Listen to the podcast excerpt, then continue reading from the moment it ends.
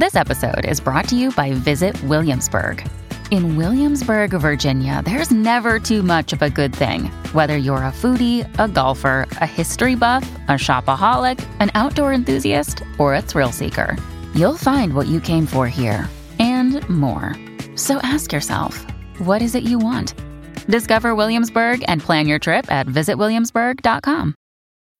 When you need mealtime inspiration, it's worth shopping Kroger, where you'll find over 30,000 mouthwatering choices that excite your inner foodie. And no matter what tasty choice you make, you'll enjoy our everyday low prices, plus extra ways to save, like digital coupons worth over $600 each week. You can also save up to $1 off per gallon at the pump with fuel points. More savings and more inspiring flavors make shopping Kroger worth it every time. Kroger, fresh for everyone. Fuel restrictions apply.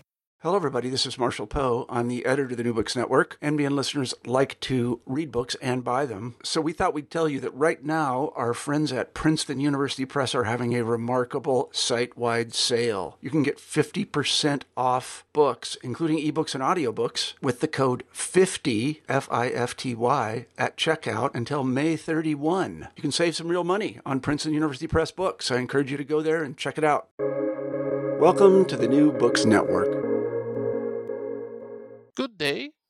I am Boris Karpa. This is the New Books Network. Welcome to New Books in American Studies. With me here is Bill, uh, Bill Steigerwald, who mm, has a background in journalism, and he has written a book which is about a great investigative journalist from the past. The book is titled 30 Days a Black Man The Forgotten Stories That Exposed the Jim Crow South. So, we're happy to have you with us here today, Bill. Well, I'm glad to be here. Thanks, Boris, for doing this. Well, Bill, our audience here is, uh, you know, uh, very traditional in its own ways, and you know, like in the old-timey Jewish village of Anatevka. Um, uh, so we have a traditional question, which we start with: Can you maybe explain to our audience a bit how you have chosen this particular subject for your book. Sure. I, I was a journalist uh, and I was working at the Pittsburgh Post Gazette. I'm from Pittsburgh, it's my hometown. Pittsburgh Post Gazette was a daily newspaper, a, a, a strong paper in the 1990s. And uh, I came across a man named Ray Sprigle. And he had worked for the Post Gazette from 1911 to about 1957. And he was a superstar, what I would call a superstar journalist. He had won a Pulitzer. He had uh, he was a master of of going undercover. He was an authoritative, powerful writer. He used to be a fiction writer, and um, of his many stories, of his many um, uh, undercover stories that he did, I was most um, uh, most interested in his 1948 undercover mission into the Jim Crow South, and um, he did that. He disguised himself as a black man, and he went into the Jim Crow South of 1948, and there were 10 million black Americans living there at the time under very oppressive and discriminatory and humiliating conditions and he wanted to see what it was like for himself. He was a he was a newspaper man first and foremost. He was not a crusader. He was not a, a, a an early civil rights um, activist or anything like that. But he knew it would make a great newspaper story, so he contacted the NAACP, which was then uh, being uh, uh, the executive. Um, uh, I don't know what you call him. I forget the, the head of the NAACP was Walter White, very dynamic, famous man. And uh, he contacted Walter White and he said, Hey, I want to do this. I want to go undercover. I need some help and assistance from you because I'll need a, a real black man to guide me around and host me and protect me for a month while I'm down there. And that's what he did.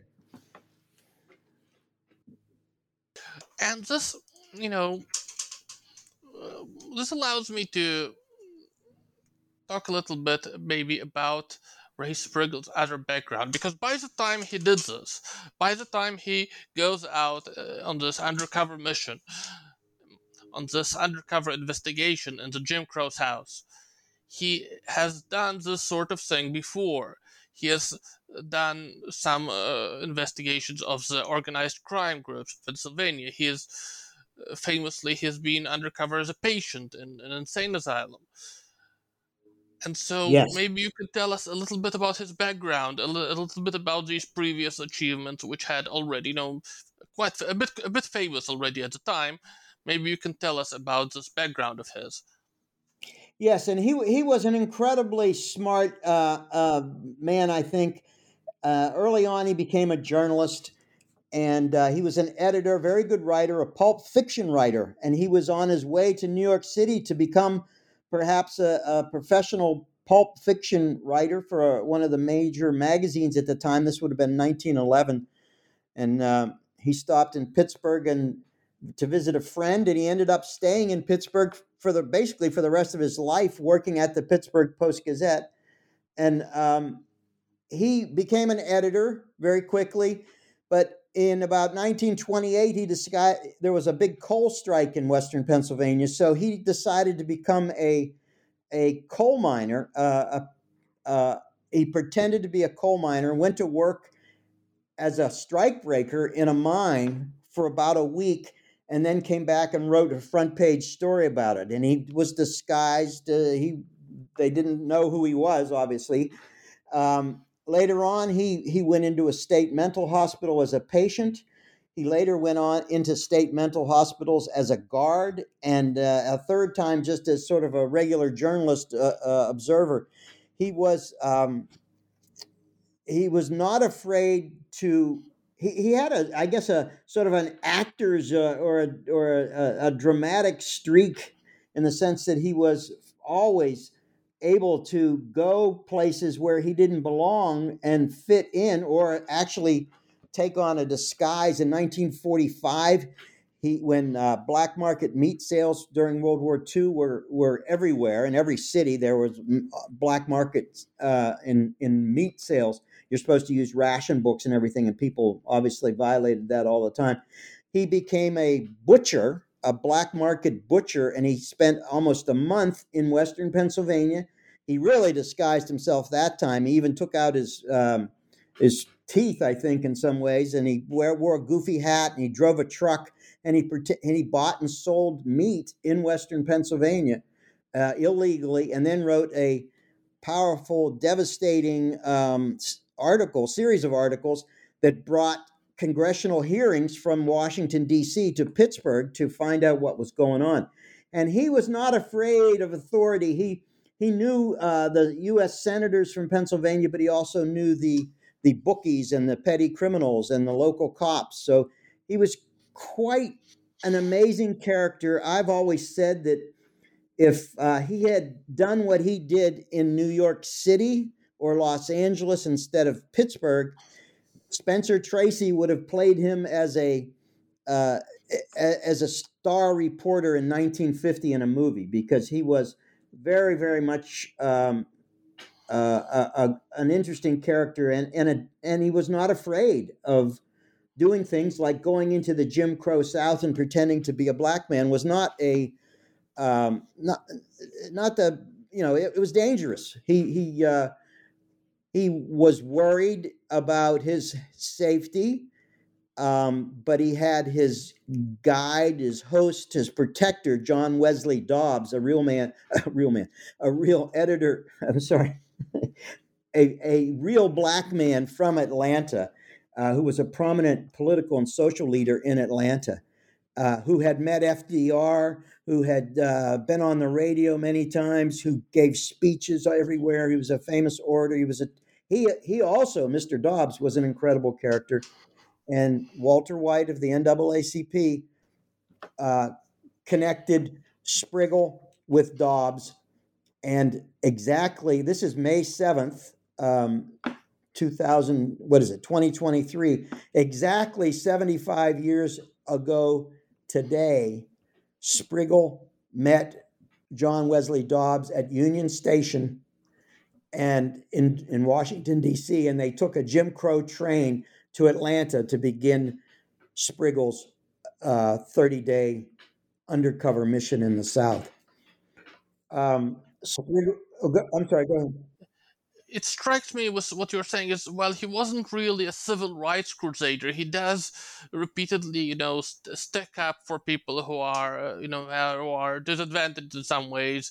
He repeatedly, you know, he risk he goes to some personal risks to go into the asylum system. He, you know, uh, the mines. He, not while he's not really a civil rights crusader, he does go back to these subjects uh, to, to these downtrodden people time and time again. Yes, he was he was a very well known celebrity in Pittsburgh. He had also he had won a Pulitzer in 1938 for having exposed that uh, that the Supreme Court Justice Hugo Black uh, that FDR nominated and and had and he was confirmed very quickly that that Hugo Black had been a, a member of the KKK in Alabama. Sprigle wrote that story went down, uncovered, got the papers that proved that Hugo Black had been a member of the KKK, wrote front page stories that appeared in virtually every paper in the United States. He won the Pulitzer uh, in 38 for what he did in 1937 to expose Hugo Black. So he um, uh, he didn't he didn't disguise himself then. You know what? I, am I'm, I'm sorry, I've lost the track of. Uh, I shouldn't have gone back so far, Boris. Um, you uh, asked me what I mm, I apologize. It seems to me that while this while his uh, Sprigle isn't real isn't per se doesn't self-identify as a civil rights crusader, he repeatedly does go uh, he does go to great lengths. He, a lot of his journalism has to do with the plight of people who are mm, um, we would say today underprivileged people who are miners who are asylum inmates, and of course uh, later people who are suffering under under Jim Crow. He do, he does have this streak in him where he he has this compassion for these people. Yes, I'm sorry. He he um, he was famous in Pittsburgh, and he was famous for being a friend of the underdog. And um, again, he was not a liberal; he was a conservative Republican, and uh, he was a newspaper man first and foremost. And that's what he thought of himself as. So he was not a crusader in any way, not a do gooder in any way. But he was uh, always uh, willing to help the little guy. And he would often um, get letters from from a- average citizens who'd say, "Hey, look, uh, I have this problem, or there's there's this corruption in this town in Western Pennsylvania, and I need somebody to help me." And Sprigle would often go off and, and do stories to expose the problem or, or, or, to, to get to the bottom of the problem in some way. And he um, he worked as a coal miner and he worked in those state mental hospitals uh, because he was interested in knowing for himself what was going on in those places. Uh, the state mental hospitals, for instance, were in the newspapers all the time. They were horrible, horrible places where uh, several thousand uh, people who were crazy, people who were sick, people who were uh, sort of uh, just indigent people who had, you know, what we would call homeless people today, people who in, would be living under a bridge, except they were warehoused in these horrible state mental hospitals. Every state had one had several. Pennsylvania had a, more than a dozen. And Sprigle wanted to know what was going on inside there and what it was like, what the conditions were like, because obviously nobody really knew. And he exposed them in on in front page, page one stories, usually in a series, five, six, seven part series. When when he wrote them, uh, when they came out, the Pittsburgh Post Gazette promoted them heavily and they printed up more papers to sell. And Sprigle was a was a very um, uh, profitable employee for the Pittsburgh Post Gazette, and they knew how to promote him. And um, so when he went on his trip into the South, he uh, sort of disappeared from the newspaper for almost four months. Because, and his byline usually was in the paper a couple times a week and because he was on his trip and because he had to prepare for his trip, and um, so so the, on this day 75 years ago when he met John Wesley Dobbs in Washington D.C., Sprigle was wearing a floppy old hat. Uh, he had uh, sort of working men's clothes on. Um, he had gotten at the um, suggestion of Walter White of the NAACP, Sprigle went, had gone to Florida to get a very, very, very heavy tan. Now he was a German American, so he was very light skinned. And, and Walter White said, Look, there are many, many different shades of black uh, among the Negro race. And um, all you have to do is get a very, very, very heavy tan. And if you say that you are a black man, nobody will challenge you or question you for obvious reasons. If you say you're a black man, then nobody's going to try to argue. No white man is going to try to argue you argue you out of that uh, position. So Sprigle had tried to dye his skin with um, various chemicals and walnut juice and things like that, and he could not he could not change the color of his skin without either making his skin dry up and fall off or or or not work at all, I guess. So so that's what he did. He he was basically a very well tanned Caucasian American who spent 30 days in the South, living, sleeping, uh, traveling uh, as a black man and of course he had um, as you said he had uh, dobbs as his guide to sort of uh, show him uh, introduce him to some of the uh, also also introduce him to some of the traditions of the african american community to have him meet with people locally who could tell him how their lives were like. Sort of he served also as his guide to these things. Yeah.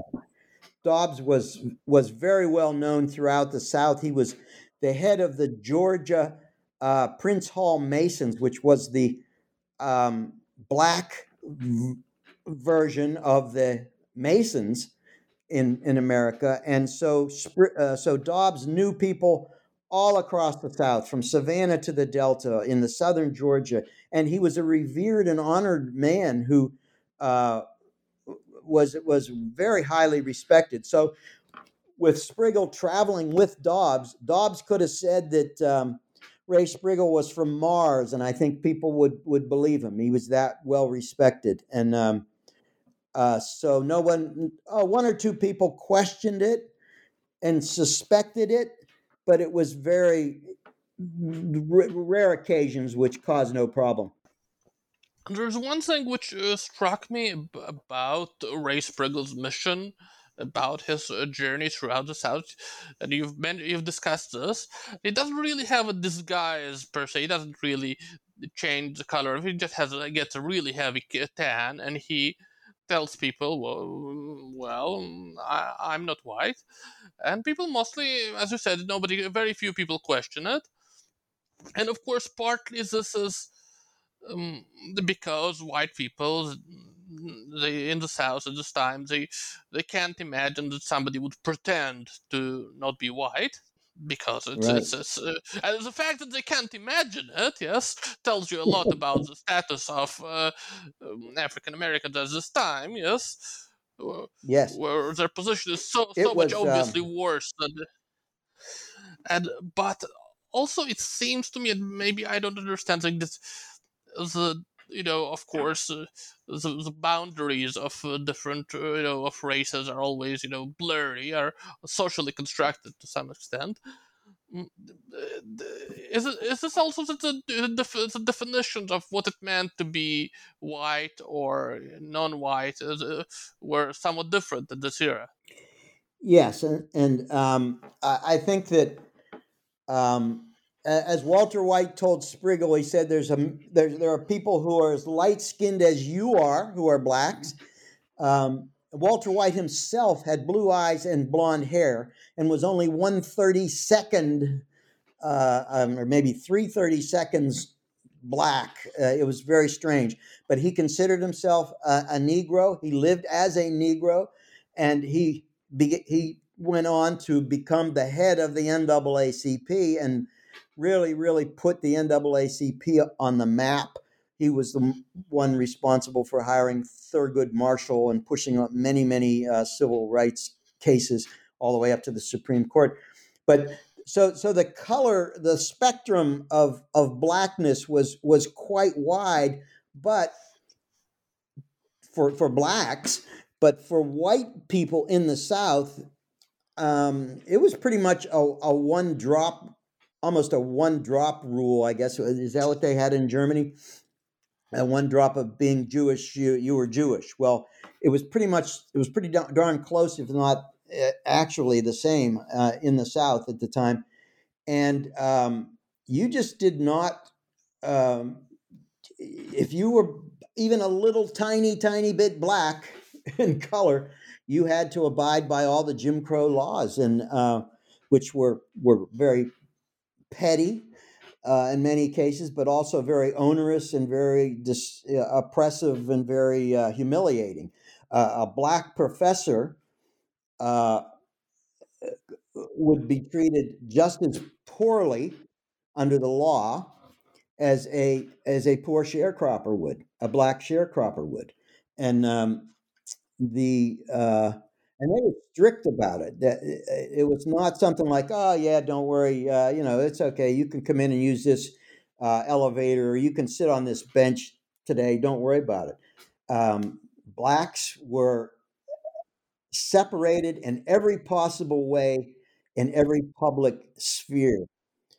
Um, and that included elevators and ben- park benches and uh, uh, obviously uh, ball fields. Uh, black kids could not play baseball or tennis with um, um, white kids in a public setting, and uh, and that uh, swimming pool, everything, any any public uh, space was um, was segregated by race in the South, and um, in some parts of the South, obviously, it was things were stricter than others, but it was uh, a lot of the local rules were were a little different, uh, you know, but they were minor variations of the of the premise that blacks and whites could not um, be not share the same public space.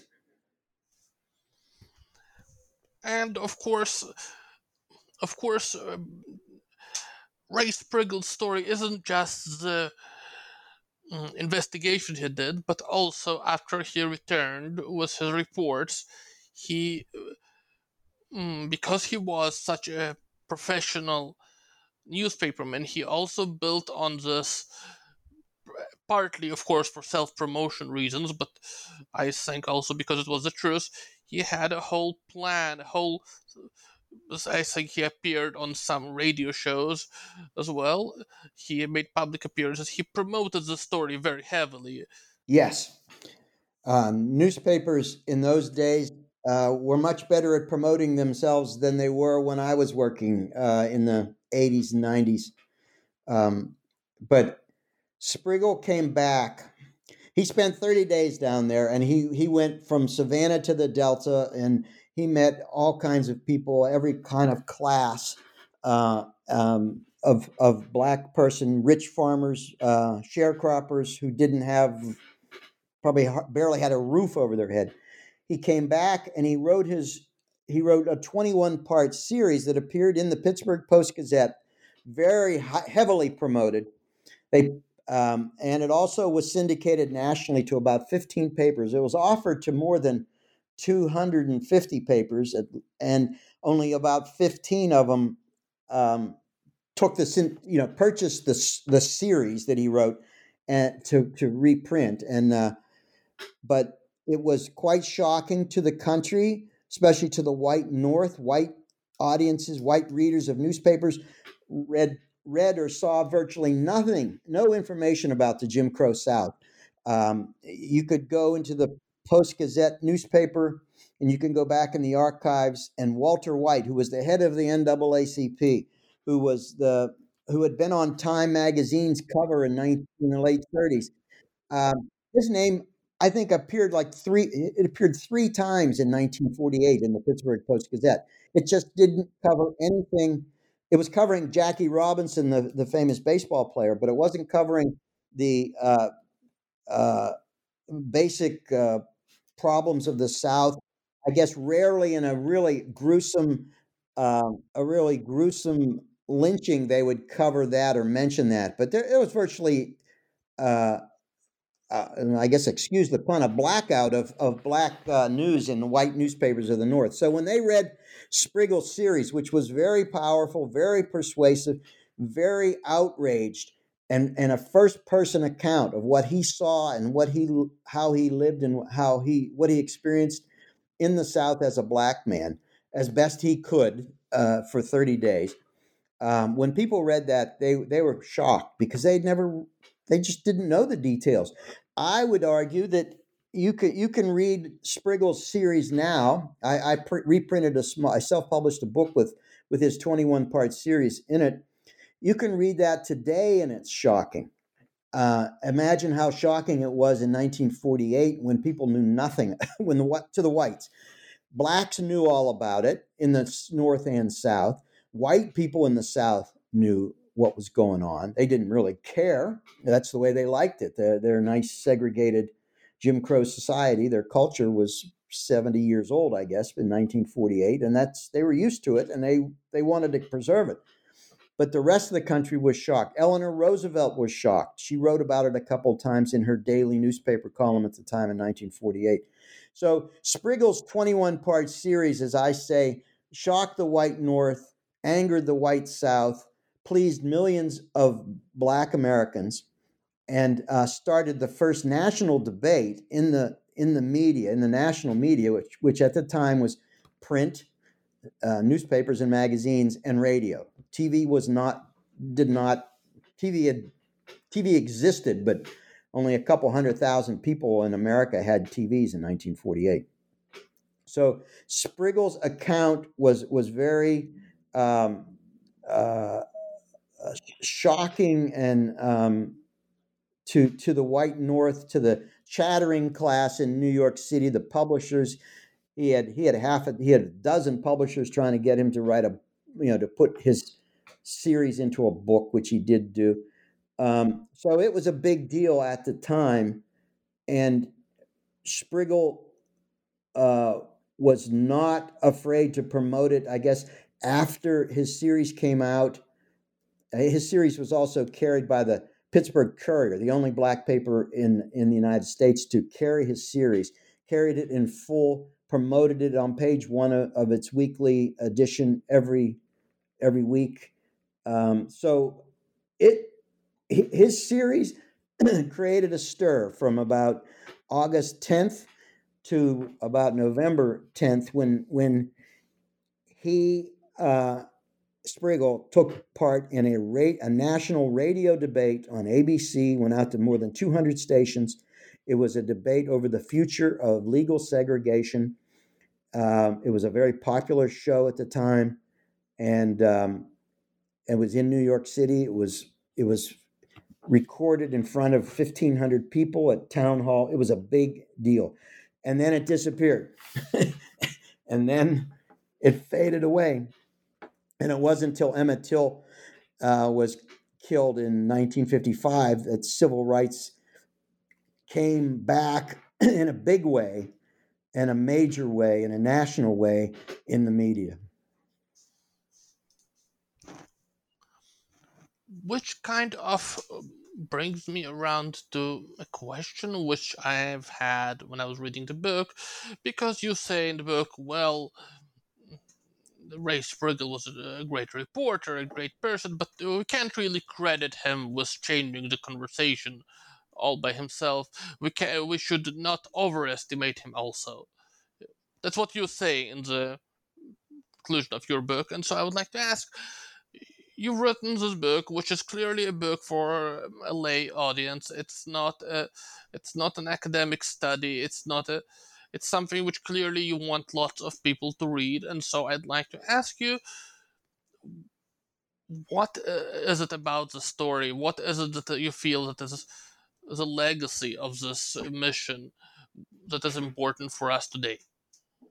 Well, I think that I think as I was writing this book, I was also a part-time Uber driver in Pittsburgh, and so uh, I would pick up, you know, I picked up literally thousands of people, and I would invariably talk about. Uh, uh, uh, you know, my book or about race or race relations or whatever, because I was interested in that and yada yada yada. But um, I I realized that first of all, no one, virtually no one, has ever heard of Ray Sprigle's story today.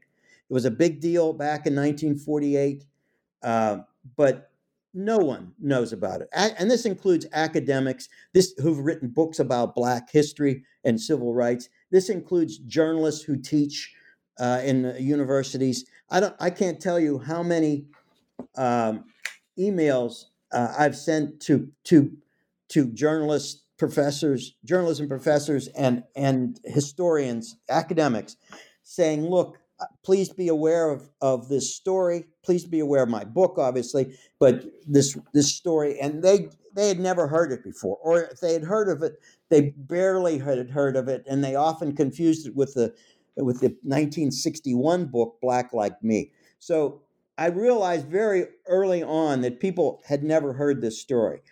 The more I learned about it, the more amazed I became because, of, first of all, the, the, the story itself, the details of what life was like for blacks, 10 million blacks in the Jim Crow South, was shocking to me. Uh, and, and, amazing to, to, to see the, the detail and the detail that Sprigle wrote about. And then um, not, not only was it shocking, I, I realized that it, it had been forgotten, but that the story of a collaboration between a, a very white reporter from Pittsburgh and the NAACP, which was the major black uh, civil rights organization at the time, a collaboration between bl- blacks and a white reporter and a white paper to expose something that was sort of a taboo. No one was writing about it. No one, none of the white papers were writing about it for sure. Time magazine did an occasional an occasional story. Maybe Life would do something. There were big, important uh, uh, print uh, publications at the time, but basically, this was unknown to America. So Sprigle does the story. He shocks a lot of people. He creates a big stir, and then it disappears. Well, people today have no idea what was what 1948 was like, and they have no idea of how things have changed. You, you we heard lots of people in the last couple years talking about Jim Crow 2.0 or Jim Jim Crow redo and all this other stuff, and you know compared to 1948 today is much, much, much, much better in every way for, for Black Americans in the United States. You know, there's no question. Whether you're talking about uh, voting rights or, or just basic discrimination under the law or, or schools or crime, it's it, what what 1948 was much worse, much worse. And so the, the impact that Sprigle had immediately was was pretty was pretty big that summer of 1948 the topic of legal segregation and and what to do about it and what and to get rid of it was uh, was in the in the media was also in politics hubert humphrey uh, uh caused a stir at the 1948 democrat national convention because he he made the democrats uh, include a, a, civil rights plank which caused uh, the dixiecrats it, the Southern Democrats to leave the party, and you know all that craziness was going on, and then poof, it disappears. Then 1955 comes along, and you have Emmett Till, and you have Rosa Parks, before that, the year before that, you have Brown versus Board of Education, which said that um, segregate, segregated schools or segregated, I guess, public places were were, were uh, inherently uh, unfair and, and uh, unconstitutional. Um, all of a sudden America is talking about civil rights again, and American media, the big media, the national media, film crews from all the broadcast uh, networks, and other people were pouring into the South to cover this uh, what I like to call what used to be the elephant in the American newsroom that nobody was uh, writing about, and all of a sudden it became a huge subject. Martin Luther King, the whole civil rights movement for the next, so from 1955 to 65, I guess, was a huge, huge issue in America, and everybody paid attention. But Sprigle was Sprig, what Sprigle did in 1948 was was largely forgotten, and I, and I always felt that that was a shame. And the more I learned about Sprigle and all the amazing things he did, and the more I realized uh, how important his 1948 series was, briefly, uh, I just wanted to, to write this book and make sure that everybody learned the story. And I wrote it like a Sunday. Uh, I used to write long Sunday feature stories uh, where I might get to spend a couple weeks with people and then write a big story about them that would be on the front page of the Sunday section. And um, that's the way I approached this. I am very proud to say there's not a footnote in my book. And I was not I was not interested in writing an academic book, which which this story doesn't lend itself to anyway, because I was able to get a lot of Sprigle's papers and some letters and things that um, his daughter had kept, and I was able. I relied on them uh, quite a bit, and uh, you know, I just did it like a real good Sunday newspaper uh, feature story, uh, similar to the ones I had done many, many, many, many times.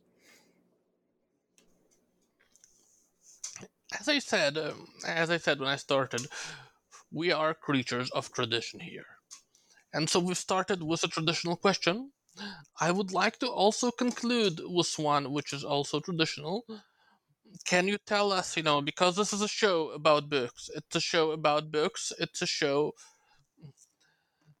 it's a show for readers and so i would like um, i would like if we could talk about what books you are reading right now. Perhaps there's something which you could recommend to our audience. Well, um, I think that uh, when I wrote my book, I came across a lot of people, characters, historical characters that I either had never heard of or had knew nothing about really.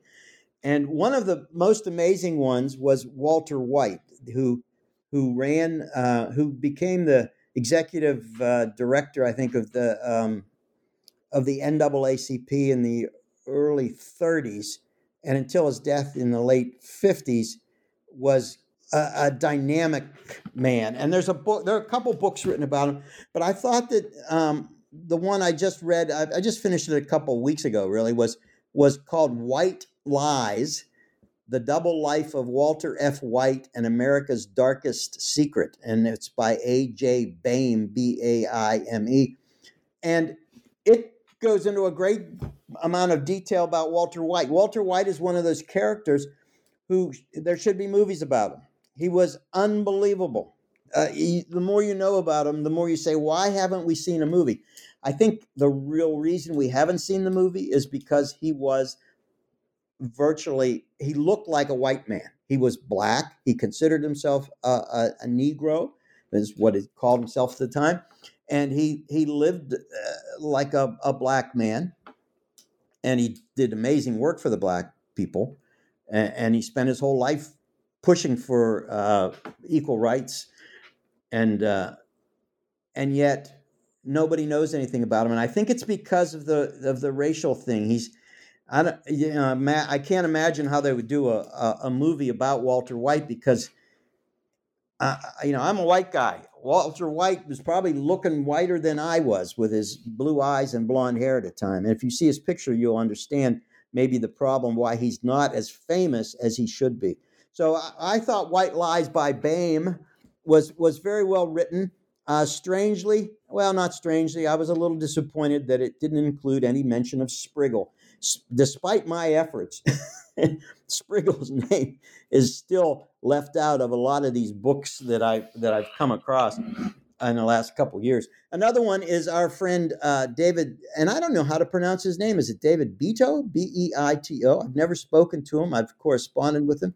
David and Linda Beito or or B E I T O, and he's written a book called, about another person who there's a lot of Black history that needs to be um, uh, dis- discovered or or uh, publicized, and and and Black men and women, uh, and I, I think a lot of them are coming to light. But T.R.M. Howard, H O W A R D, was a was a doctor, an entrepreneur, a civil rights pioneer before uh, before Martin Luther King came on the scene. So in the 40s and early 50s, he was uh, doing all kinds of amazing things in Mississippi. Uh, he was uh, a, a, surgeon, a, a, black community leader, successful businessman, and Beito uh, and Linda, his wife, uh, do a good job of going very deep into his um, his life and and trying to show that he was one of those for as they say a, for, a great forgotten man of civil rights history. And i think by the time you get to the back end of the Beito's book boy i hope i'm pronouncing his name right um, you will agree that here's another guy who much more controversial i think than than uh, than maybe walter white in the sense that howard strangely and not strangely but interestingly was a was a, um, um, a philanderer, a, a gambler, and uh, he provided uh, apparently hundreds, if not thousands, of illegal abortions as a doctor, and he had clinics and everything. But uh, if you want drama, if you want controversy, if you want conflict, uh, T.R.M. Howard would make a great movie too. Uh, he was an incredible guy. So those two books, and there there's no end to them uh, the the books that that come out, both serious academic books, but uh, you know, the Beito's book has a million. Um, as a good academic, he has a, a you know hundreds of footnotes, uh, but they don't get in the way of him telling the good a good story. And I think A.J. Baime's story about Walter White is a good way to read about White because uh, I guess he has he has a lot of notes at the back, but again, they don't get in the way and you don't feel like you're reading something uh, for some class. You're reading a, a, good story, and that's what I tried to write when I wrote um, my Sprigle book. I wanted to just tell the story, uh, and uh, as well as I could, and remind people uh, today, and uh, young kids, especially young black kids, white kids, whatever, who don't seem to know anything about 1948, much less uh, Ray Sprigle and what he did but to remind them how much the world has changed, how how how awful it was in many many ways that aren't appreciated today. Um, but Sprigle, as he said when he came back, and as he wrote, after he had been in the South living as a black man for about three weeks, he was ashamed to be an American. And he uh, was very much a constitutionalist, and he said, "Look, you know, this, this, this, it's not that complicated. These are American citizens; they should be afforded the, the same protections and rights that every American citizen gets under the Constitution, and there's there's no reason to delay that another day." And I think it's a great story. He was a great man. His his partner uh, and friend John Wesley Dobbs was a great man. They were both in their 60s. They were both doing something that was, you know, dangerous and good, and they they they did their jobs well. And I think that the legacy of Sprigle is that not only did he leave 21 part a 21 part series that is very readable and can be read today, and be and is shocking today. Uh, and I was that 75 years later. Uh, but he's he's also um, uh, he, he's a he's a historical ca- he's a character who teaches you that um, that as I like to say um, history uh, that there's nothing new in history everything was worse in the past and nothing we think uh, we know about the past is as simple or black and white as we think it is. So I think that the more you know about Sprigle and what he did, the more you realize the truths of those statements, which I wrote down. And of course, the hard work of people like Sprigle to you know to make the world a little bit better. Yes. Well, well, I'm uh, again. Thank you for being with us today. And when, uh, not if, when you end up writing another book, you're always welcome on this show again. I thank you, Boris, very much for your time and your interest.